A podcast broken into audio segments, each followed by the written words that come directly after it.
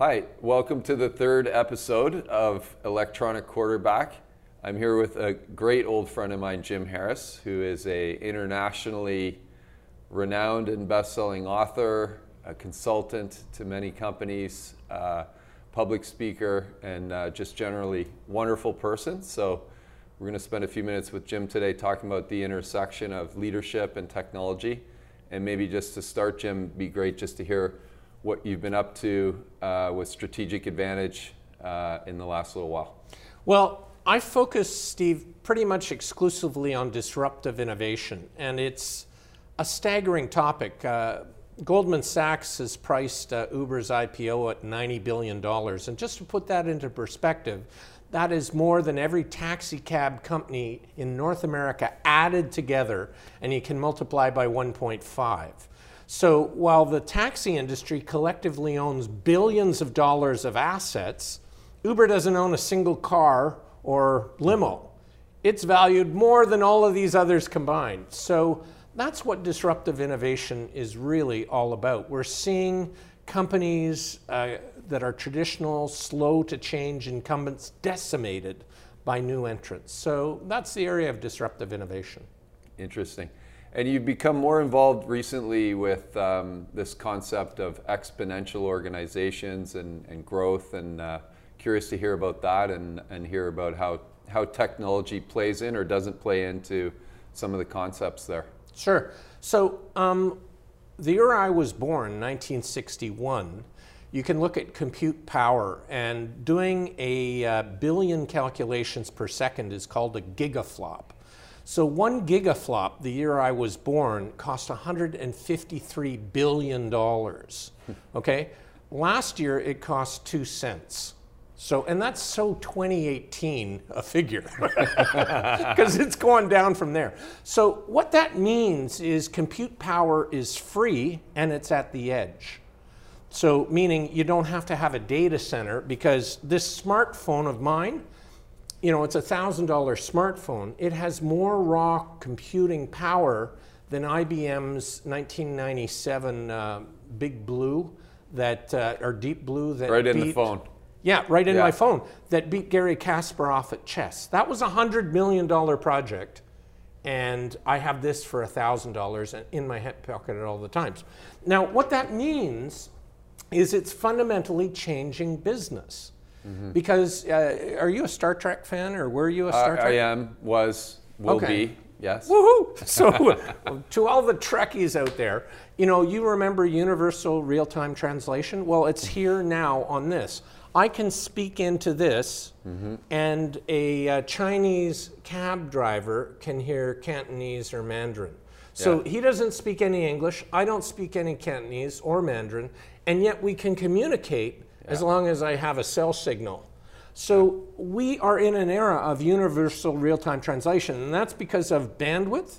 It's also because of compute power.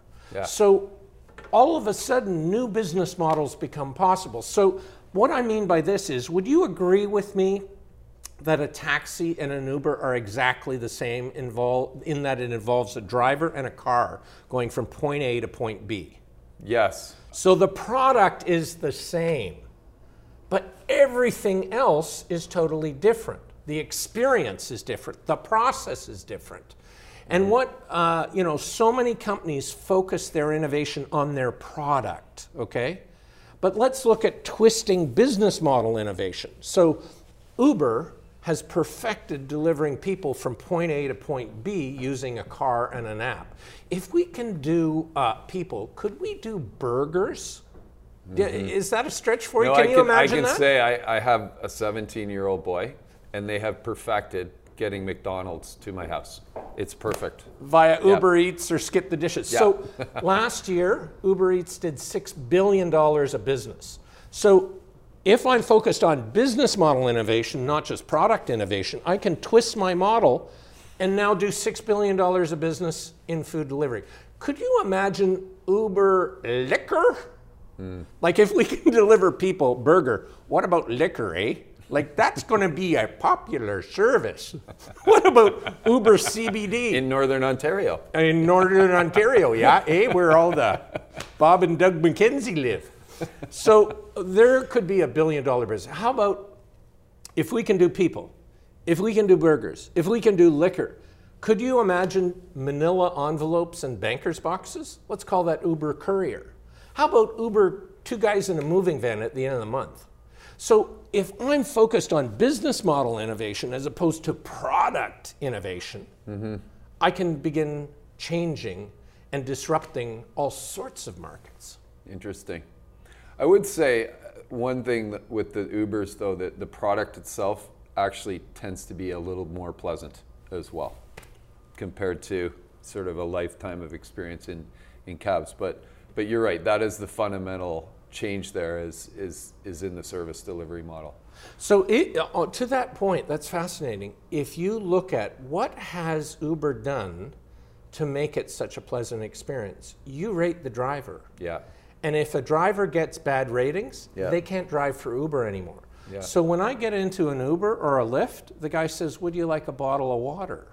Mm-hmm. You know, is it too hot? Is it too cold? Should would you like music or should I turn it off? You know, like I never get this from a cab driver. Yeah.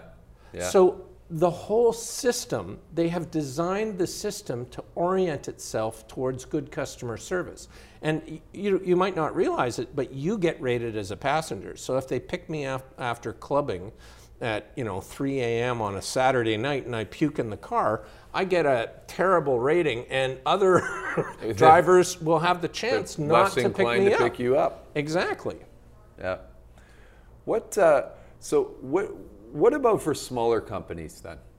Because you know, I think that for me, I mean, I, I, I run a smaller company, and I think of things like Uber, Airbnb, these assetless, monstrous companies, and I and I agree with all your points. But what about for smaller companies? Do you think they have the same opportunity to think this way uh, as larger companies?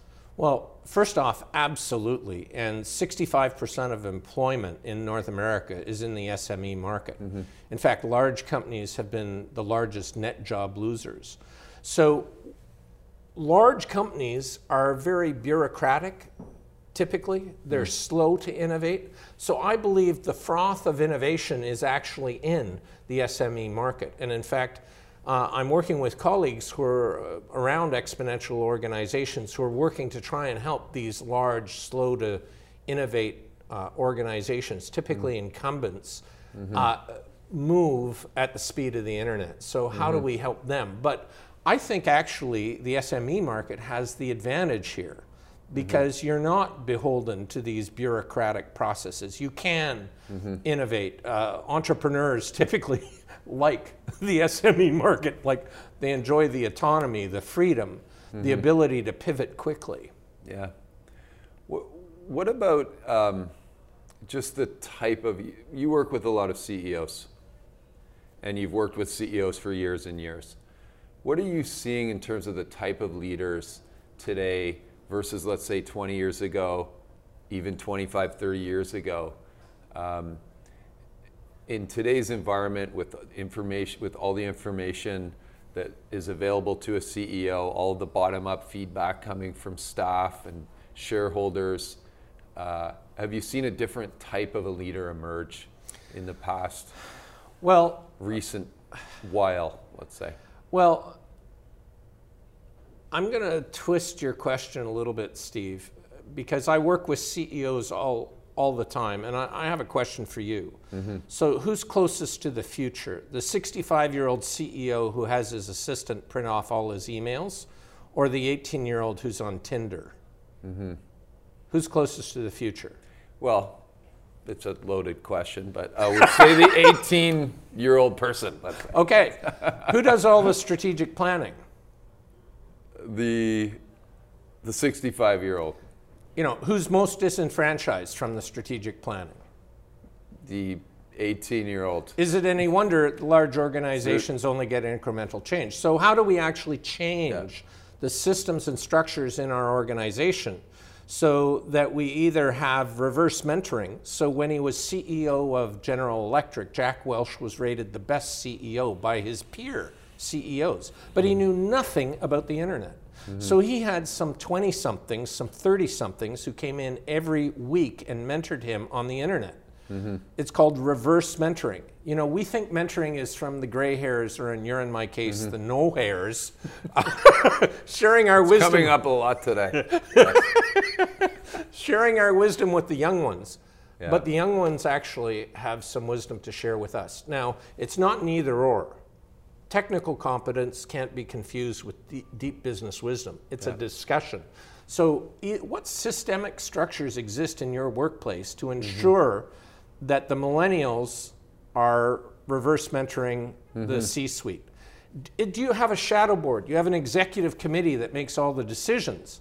Do you have a shadow uh, executive committee of millennials? You're thinking, so I'll give you one example. It's a great idea, actually. Yeah.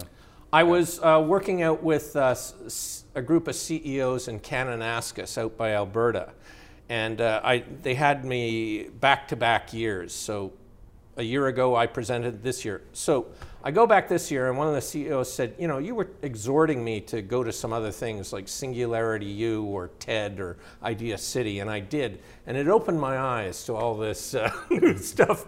And I was going to expand into the US.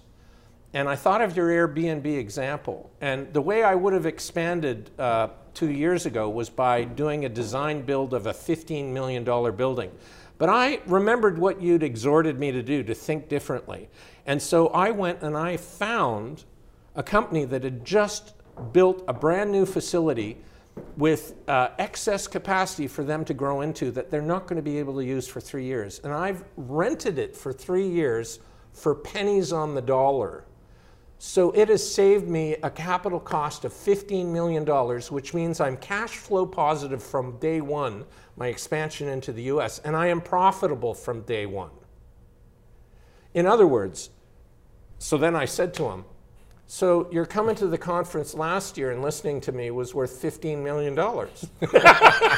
and he says, Yes. And So- you only take 10% of that. I took nothing. I took nothing. I, I got to work on my business model, Steve. I really do.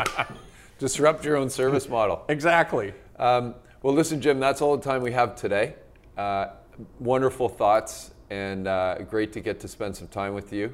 And uh, continued good luck with Strategic Advantage and all the other uh, great stuff that you're doing.